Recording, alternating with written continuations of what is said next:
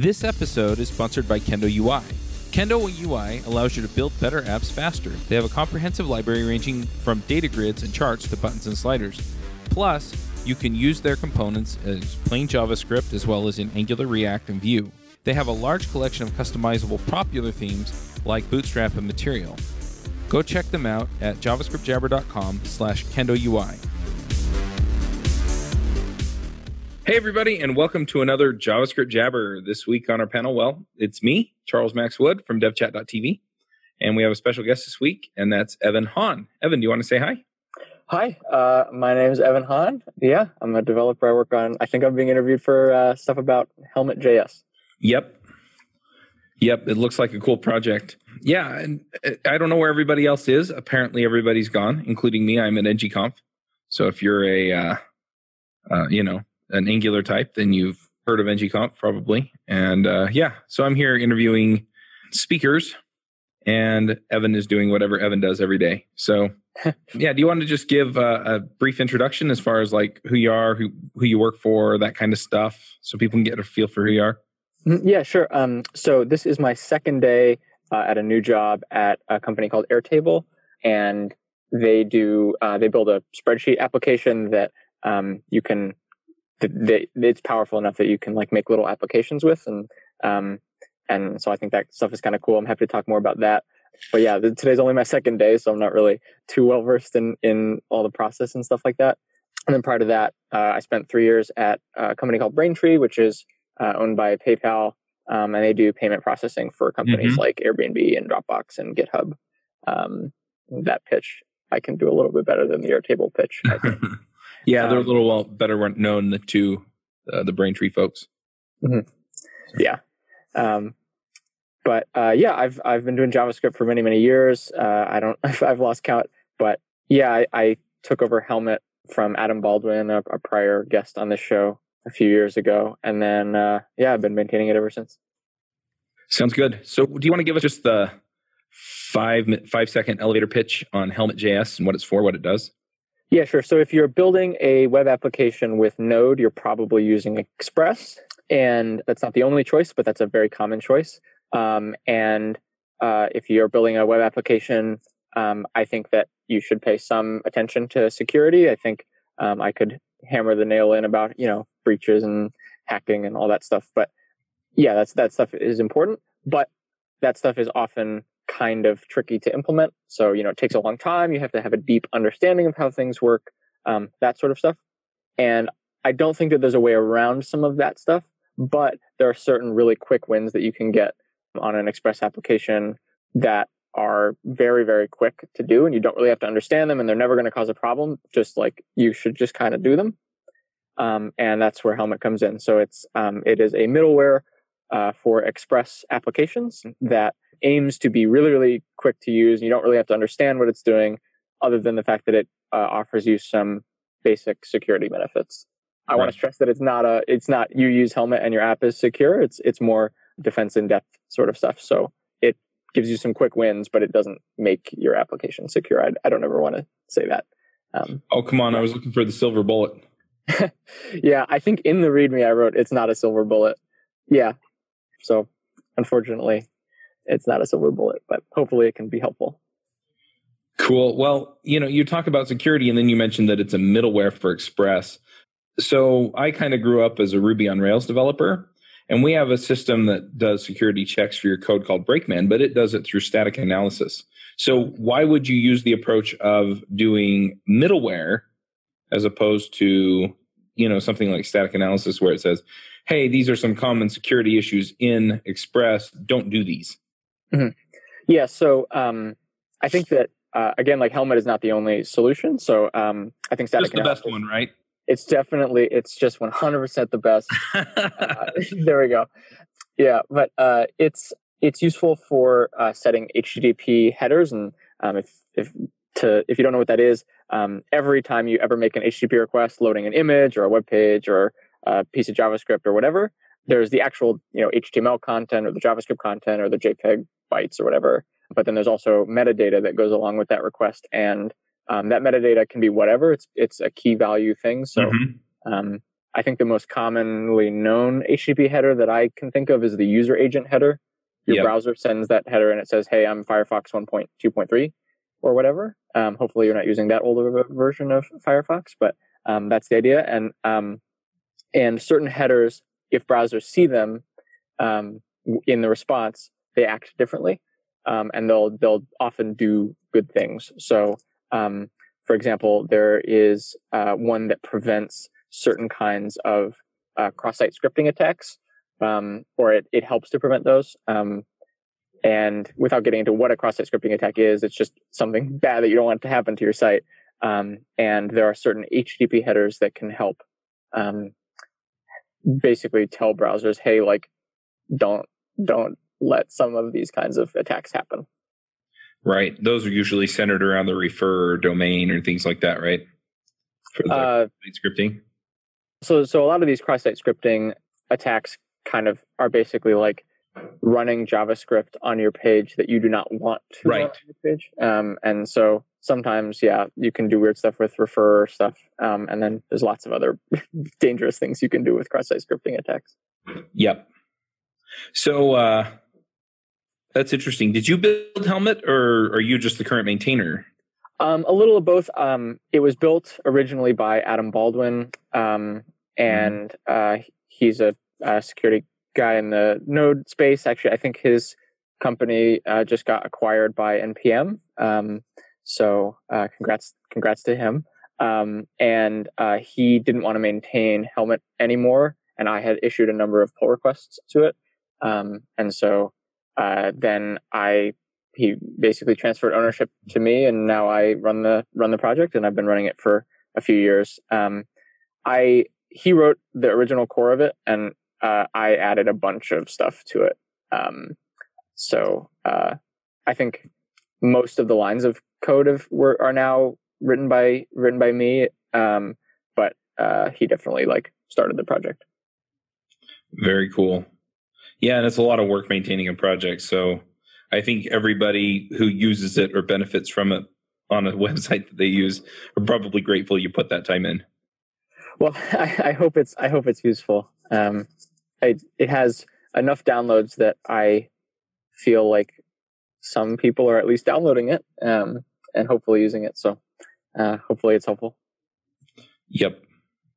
So uh, I'm a little bit curious. So you set it up as middleware. What what kinds of things are you looking for then? You're just looking for HTTP headers, or is there more to it? So um, Helmet doesn't. Uh, it, it all it does is set outbound HTTP response headers.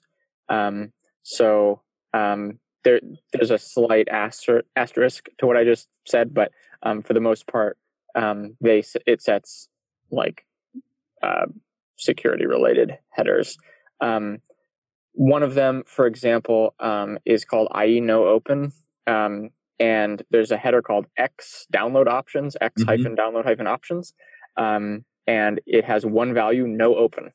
Um, and it's not a super common attack, um, but uh, some old versions of Internet Explorer will act differently if trying to download an HTML file. It's kind of an obscure attack, but the way you prevent it is by adding this outbound header and then old versions of internet explorer will see this and say oh like i'm not gonna i'm not gonna try to do anything weird with this html Mhm. um, and does like the normal write secure thing um, and you know it it's trivial to add this header and you just Right. include helmet and you get it um, and in other web frameworks and in other uh, you know similar modules um, it's trivial to add as well and it's a trivial thing to write yourself like i don't want to pretend like helmet is some beautiful masterpiece um, but more like it's just an understanding of which http headers you should Mhm. probably be setting um, that's the novel part um, Yeah, but the thing is, is you're talking about this one instance, and what I find is, you know what, there are a whole bunch of these known issues out there, and so if Helmet handles, you know, 60, 70, 80, 90 of them, right, or you know, even 20 of them that I don't have to think about, all I have to do is install an npm package. That's really helpful. Even if I could go write 20 middlewares to handle each one. yeah and and uh, again, I want to stress that like if you use Helmet, your app isn't secure, but um, it does prevent certain kinds of attacks that are less obscure. That it at least helps prevent some kinds of attacks that are less obscure than this weird old Internet Explorer one. Um, Right. So yeah. So, I mean, is, is it as simple as just setting up the middleware and it just inspects the outgoing um, HTTP headers on every request, or does it only do it on some of them? And yeah, does it just look at it and say that's a bad header? Don't do that. Um, so it, it actually in, it it doesn't look at anything. It doesn't check if your code is secure. That there are other helpful tools to do that, like um, the Ruby one you mentioned. But um, the uh, what it does basically is for every response that Helmet is going to respond to, which um, the way it's documented is Mhm. every response. Although Express lets you configure that. Um, but Right, for every you can turn response, for certain responses. right? Exactly. Okay. Um, and so for everything that Helmet is going to respond to, it will just basically blindly set these HTTP headers. Um, some of them are really, really simple. It's just like always set this header always this way. Some of them are a little more complicated, like set it this way if the browser looks like this, or um, or you know certain options are configurable. So um, some of them are not. Some of them are like there's only one thing you're ever going to set it to, and it's just going to make your life easier.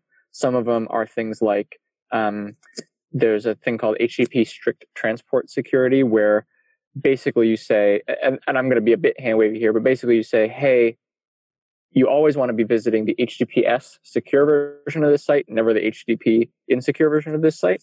Um, so, like, don't ever come back to the HTTP version of this site for 30 days or whatever you want to say.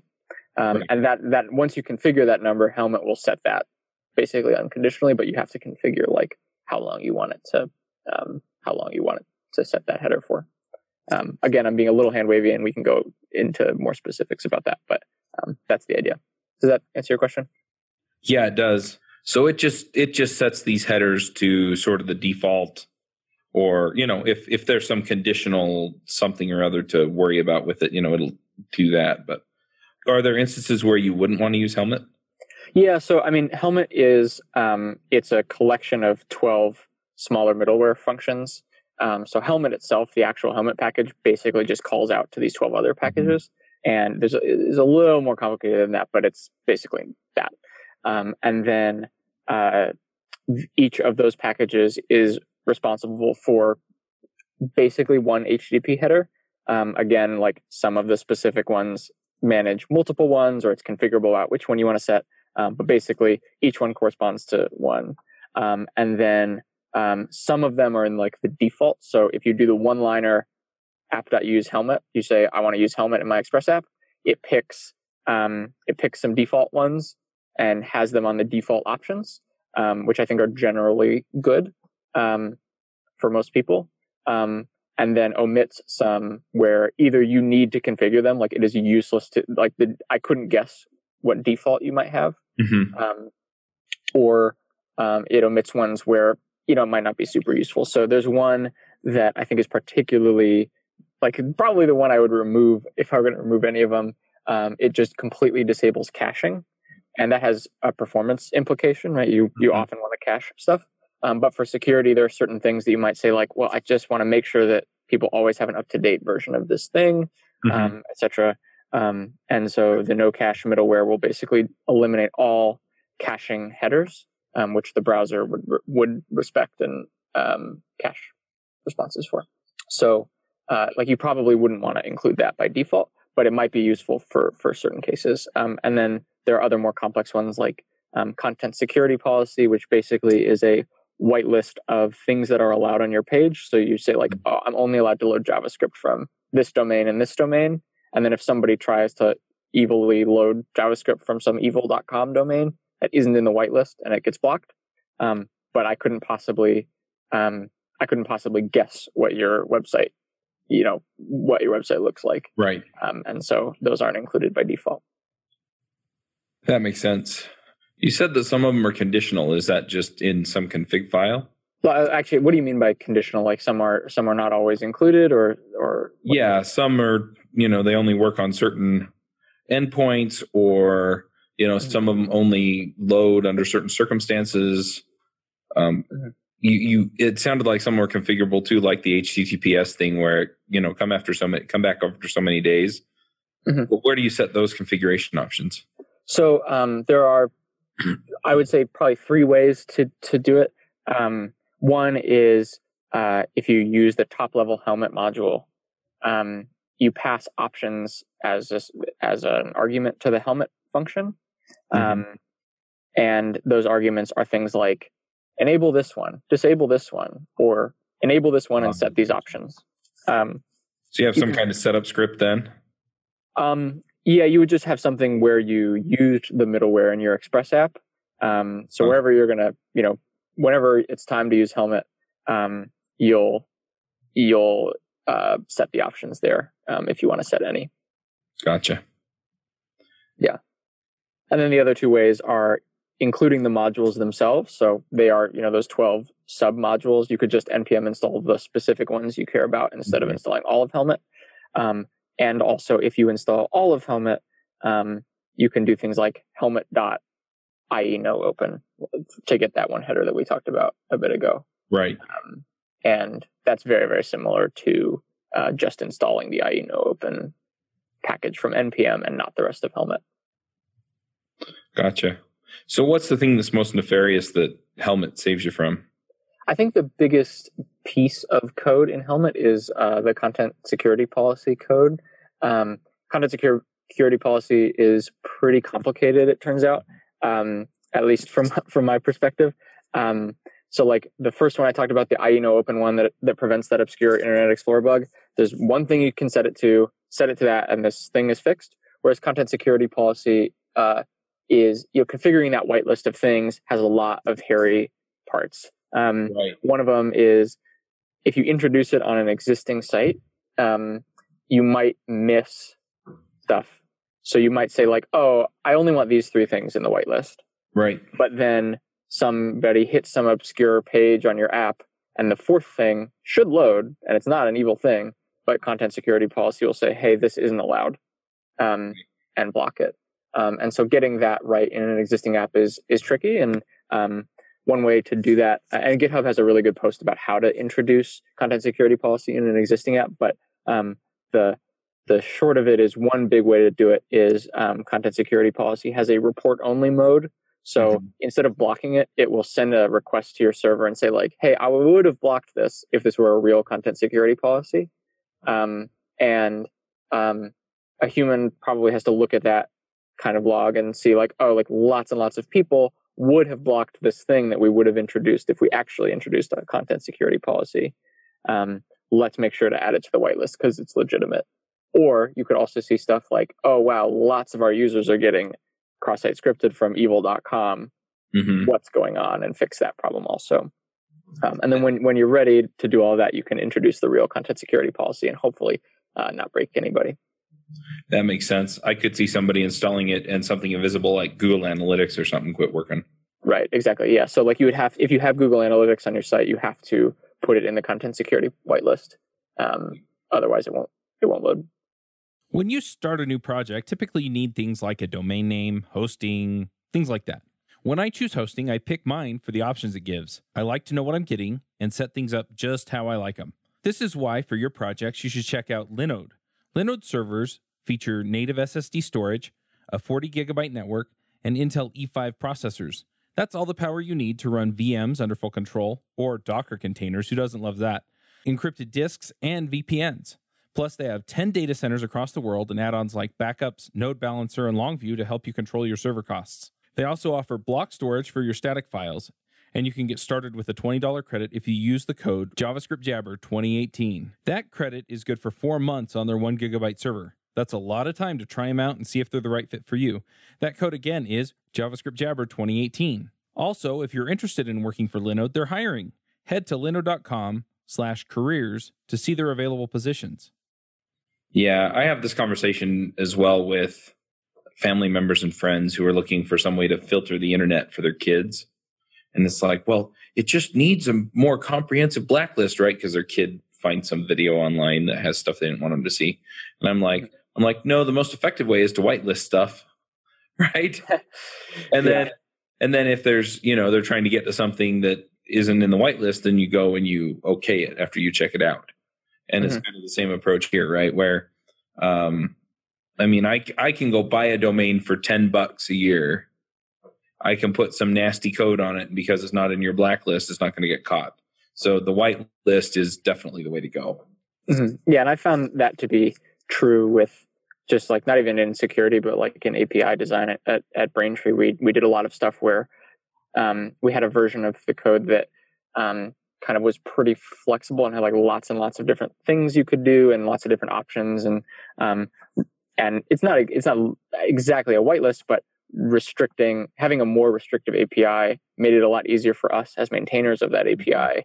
Um, instead of trying to accept a lot of stuff or ignoring per extra parameters or things like that because people would would get it wrong and and um, not you know they'd, they'd misspell something and there would be no error um, they would um, use some ancient feature that we didn't want them to use um, or they would worst of all they would you know throw something through that that caused a security vulnerability. And so um, i found that like having a whitelist in general is a good is often a good policy. It's not always a good policy but yeah to echo what you said i think it's it's a good it's a good choice. Um, and it's what the people who created the content security policy spec thought as well i'm sure.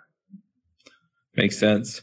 Um, is this something that you used at Braintree or that you use at your current company? um, so uh, i braintree was not super node heavy. They're, they they had a few node apps while i was there. Um, i probably shouldn't go into specifics just in Right. case but um, they weren't you know they're not a they're not a node shop for um, for the most part although they have a little bit. Um, i don't remember if they used helmet. Um, their parent company paypal has a like competitor is the wrong word but an alternative to helmet um, that is also good. Like i don't i'm not trying to i, I don't really care. Um, as long as your app is getting more secure i'm not i'm not too particular but um, i think a lot of paypal is on node um, and they're pretty publicly like behind node. Um, and they have something called lusca which um, does a lot of what helmet does. Um, you know for the most part they're identical frankly. Um, if you're like me and you spend a lot a lot of time thinking about this stuff um, there are subtle differences but um, i think if you're getting some of these quick wins from http headers um, that's kind of that's kind of the the thing you want. Um, at airtable um, i know this was a, a nice thing um, that made me feel good in the interview. Um, when i interviewed here they um, they told me that they already had some of my code in production and i thought that's scary. I don't know what that means. Um, but they're using um, they're using one of helmet's 12 components um, as far as i know um, and uh, yeah that was that was nice to uh, nice to know um, so airtable at least uses a little bit of helmet although not all of it um, maybe while i'm here i'll uh, get everybody to get everything to use it Yep. Yeah, that makes sense. Well, I mean, a lot of this stuff, unfortunately, is reactionary, right? Oh, we had a problem with this. So, you know, we got DDoSed by this thing and it turns out we can turn it off. Or, you know, cross site scripting, you know, oh, we got burned and one of our customers left. So we're going to fix it. And yeah, just uh, taking that approach and being a little bit more proactive with it makes a lot of sense. Yeah, and and and a nice thing about like I, again, I want to stress like your app is not secure if you use Helmet, but um, there are certain things that are just like trivial to to add to your app um, that that lower the attack surface area quite a bit. Um, Yeah. And I think Helmet is is the is I think it's the best way to do it for an Express app, but it's certainly one of the ways to do it in an Express app. Um, uh, and um, also, if you're uh, if you're listening to this and you don't use Express, um, there are other versions of this um, for Rails and for Django and for lots of other things. And on the Helmet documentation page, I have a list of those. Um, if you're interested. Very cool. So, is Helmet like fully tested and things like that, or is that something you're working on these days? Yeah, so I think um, as far as I know, Helmet's fully tested. The testing is pretty easy. Some of the testing is a little bit um, like it i don't spin up an actual browser to try to do some of these things to to verify that the browser behaves correctly when it receives the http header um, that's something i've certainly considered doing but is a monumental effort for uh, something that i do in my spare time um, and i've never run into a problem that would have been caught by that that doesn't mean that it won't ever happen um, but um, i have yet to um, i've yet to receive an issue or any kind of report that that's needed um, especially given that that I refer to some existing libraries implementations for, um, you know, like, oh, is this the right value for this header? Is this documentation thing that I'm reading on the internet correct? Like, what is the what is the version that is in Rails? What do they do? And things like that. So that is something I certainly have thought about and and like if I had infinite time might do. But mm-hmm. I've been very happy with the test coverage that I have, which is basically like um, spin up a fake server and make a fake request to it with a fake browser and then make sure that the HTTP header response is right. correct. That makes sense. So, are there any things you're looking to add to Helmet? Um, Helmet's been pretty stable. Um, there are a few things that I'm probably going to do in version 4.0. Um, one of them is that the content security policy middleware does a lot of browser sniffing. So, it, so certain browsers have different support for content security policy. Mm-hmm. Um, sometimes things that were called this are now called this. Um, and to make sure that stuff is as covered as possible, Helmet does um, browser sniffing and make sure that, like, oh, if you're on this old version of Firefox, we should rename this parameter to this parameter or something like that. Okay. Um, which is one of the things that makes content security policy difficult to implement for people. uh, and uh, and Helmet is just does all that for you. Um, one of the things that I've been toying with is um, right now, that browser sniffing is uh, is on by default. You can turn it off. Um, I think in Helmet version four, um, which will come out probably not soon because um, Helmet's been pretty stable. But um, I'm going to turn that um, that thing from on by default to off by default, and then in Helmet five, I would turn it off completely unless I receive some some issues with that that's way down the road. Um, but Helmet's been pretty stable, and there's nothing bigger than that that I'm really wishing to add. Um, you know, dropping support for old Node versions is is another one. Um, but you know, none none of that is major. It's basically removing it from my test, and mm-hmm. now I stop testing on old versions of Node. Um, so yeah, that's that that's probably the biggest thing that I'm thinking of removing. But Helmet's been pretty stable. Um, the other thing is these new HTTP security headers come through every so often. It's probably one a year mm-hmm. ish, and kind of making sure I'm up to date with those, and and when anyone comes out, adding it to Helmet to to keep the um, the surface area of attacks as low as I possibly can while keeping in the scope of the project. Sounds good. Um, are you accepting contributors to Helmet? So if somebody wants to throw some pull requests your way or help with docs or things like that? Yeah. Um, so Helmet has a list of contributors um, that I think I wrote the number down somewhere. The 38 people have contributed so far. That's me, uh, Adam Baldwin, uh, the creator, and then 36 other people. Um, mm-hmm. And perhaps there are other people that I'm forgetting in that list. Um, but uh, yeah, uh, there's a contributors list on on Helmet's docs. Um, and I'd love to, to see your name there if you want to contribute. Um, it's uh, there are a few open issues and there are a few um, sort of things that um, could be improved. Um, and if you're interested in in getting started with something but you don't know where to start, um, feel free to reach out to me. I'm I'm Evan Hahn on everything, evanhahn.com. Me at evanhahn.com is my email. Evan Hahn on Twitter, that sort of thing.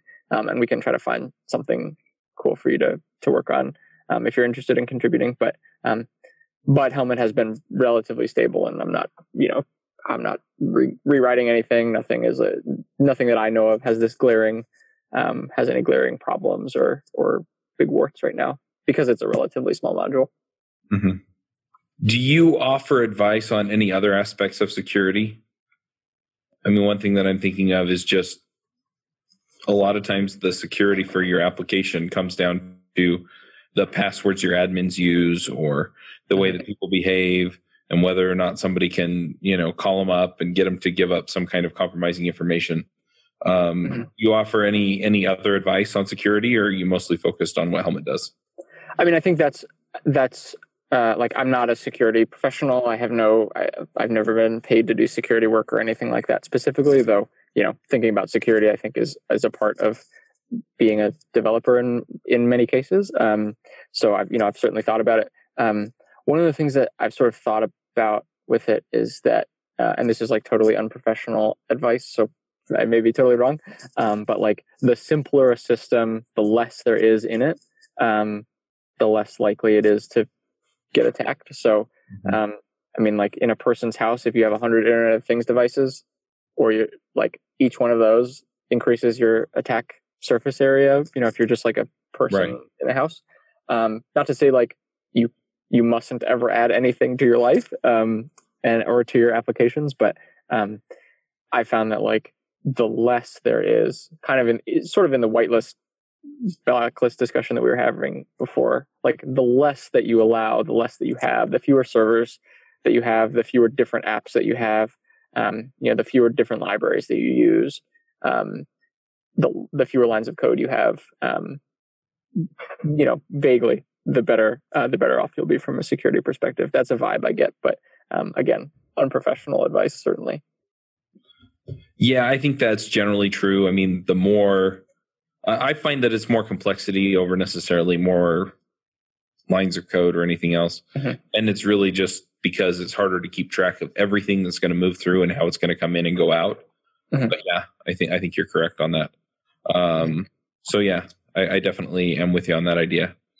Um, one last question before we head into picks, unless there's something else that you want to cover, and that is how do people find you on the internet? I'm usually looking for like Twitter, blog, Mhm. GitHub, that kind of stuff. Yeah, so um, I'm Evan Hahn everywhere. That's E V A N H A H N. And uh, so I'm Evan Hahn on Twitter, Evan Hahn on GitHub, evanhahn.com, and my email and contact info are all on there. So yeah, feel free to reach out to me if I can be helpful at all, or if you have spam, I can take that too. All right, cool. Well, uh, let's go ahead and head into some picks. Do you run your own freelance business? Or maybe you're thinking about picking up some business on the side? Well, then you need FreshBooks. FreshBooks is the quickest and easiest way to get invoices out to your clients. It's easy to use, it works anywhere, available from any device uh, on the desktop, iPhone, iPad, Android, and all of your data is backed up and secure. And it makes it really easy to get organized and get paid. You'll be tracking time, logging expenses, and invoicing your clients in no time. You can also save time billing, freeing up several days per month to focus on the work that you love, and you get paid faster. FreshBooks customers are paid on average five days faster because there's a link on the invoice that says Pay Me Now. And it's a great way to grow your business. Plus, FreshBooks is offering a 30 day trial. That's right, 30 day trial if you try them out. So go to gofreshbooks.com slash devchat and enter devchat in the How Did You Hear About Us section. Once again, for a 30-day trial, go to gofreshbooks.com slash devchat and enter devchat in the How Did You Hear About Us section. Do you have some things you want to shout out about on the show? Yeah, I wrote down uh, I wrote down three. So the first is the Clojure programming language. That's something I used at Braintree previously, and it's something that I've liked a lot. I think it's really, really thoughtfully designed as a as a language, and I, I really appreciate that.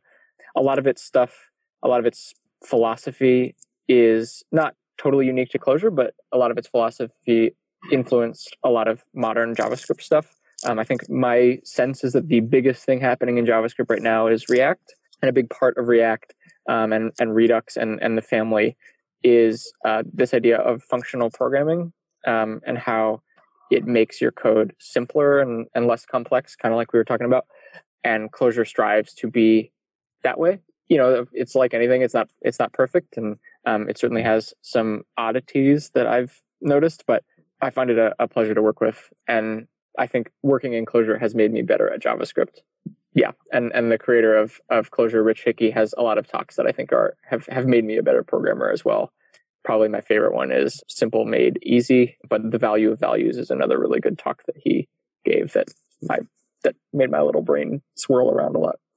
Um, Yep. so that's uh, that's the first one, and then the second one um, is this thing I've just found recently, and I'm interested in working with it, but I don't really know anything about it. It's um, it's called Fortune, um, and it's a JavaScript library that uh, is a database abstraction. So you basically say like, oh, like I have posts, and posts have authors, and um, you know, posts are posted with at this time and this date and whatever, and um, you kind of describe the schema of your data, um, and then you say, I want this to live in the browser in memory, or I want this to live in the browser in indexed db or I want this to live in a MySQL database, Mm-hmm. or whatever. And I think that's that's kind of interesting, and it seems like one of the problems that I experience when working on um, some applications is like you write a front end and a back end, and like a lot of the data is identical, and you just kind of want it to like work in the same structure um, but yet it doesn't either because they're in different languages or um, because you know the paradigms of working with Postgres are very different than the paradigms of working with you know an in-memory array. Um, and uh, Fortune looks like it makes an abstraction layer on top of that that um, would allow for a lot of shared code. And I've not used it, so I don't know if it's any good, but uh, it looks really cool. And then the third is uh, the third and final is uh, this TV show that is not at all about programming called Kantaro, the Sweet Tooth Salaryman. And it's this very stern guy who works at this desk job and he doesn't talk to anybody and he is very serious and he's really, really good at his job, but no one knows anything about him and he's very mysterious. Um, the reason nobody knows anything about him is because he's also secretly obsessed with sweets. And so he runs around doing his sales visits, but then in between his sales visits, he eats, you know, delicious food um, and talks about it. And it's really weird, um, but very good. Um, so yeah, those are my those are my three. Good deal. I'm going to throw out a couple of picks. So the first pick I have is so I'm at ngconf right now. I think I mentioned that at the start of the show, and I'm doing interviews with the speakers. Is what I've, I've I'm here for. I know the organizers of the conference. I got Kendo UI to sponsor the interviews, and so yeah, so I'm doing interviews. Anyway, so as as part of the deal, you know, I'm doing video and I'm putting them up on YouTube. And I bought a camera when I went to NG Atlanta to do this, and it turned out to have pretty awful built-in microphone, and it didn't have any kind of audio input so that I could, you know, run a cord and you know, kind of over override the audio. And so um, I got online and I found another camera that uh, does have that, and it was actually cheaper than the first camera. Um, it, it also came with a wide angle lens, which is basically like a zoom in zoom lens. And so I just, uh, just I kind of screwed that onto the front, hooked it all up. Um, I can plug it into the wall if I want, but I don't have a, a mini USB. I have a whole bunch of micro USBs, but no mini USBs because nobody uses them anymore. And um, anyway, so I just have it set up. The camera is an OrPro camera. I got it off of Amazon. I'll put a link up in the show notes. And um, anyway, it's it's been great. And then I have my Zoom H6 and my Shure SM58 microphones that you know we record on. Um, I got a couple of 25 foot uh, cords, uh, XLR cords for the microphones, though I think I could have gotten away with six foot co- cords. But anyway, it's been nice to just set it up, get in, record the stuff, and get it done. So, yeah, I'm looking forward to some more interviews. Um, if you go to devchat.tv slash YouTube, you can check that out. And then um, you also mentioned React. Uh, we have a podcast now for React called React Roundup. And, uh, you know, we've been interviewing a whole bunch of people in the React community. So um, if you're into React, check that out. And uh, yeah, that's pretty much all I've got here. So we'll go ahead and wrap this up. But uh, thank you for coming, Evan. Oh, yeah, thanks for thanks so much for having me. All right, we'll catch everyone next week. And uh, yeah, keep an eye out. In fact, let me just go ahead and tell you who we have scheduled for next week. Sometimes this does change, but usually it's pretty consistent. We're talking to, uh, oh man, it's a hard name, Dotan Nahum, and we're talking about uh, Hygen. So I'm going to have to do some homework because I don't know what that is. And then the week after that, we're talking to Kyle Simpson about uh, functional light JavaScript. So if you're into those topics, then definitely check those out. All right. Well, thank you again, Evan. Yeah, thanks so much. Bandwidth for this segment is provided by CacheFly, the world's fastest CDN. Deliver your content fast with CacheFly. Visit C A C H E F L Y dot com to learn more.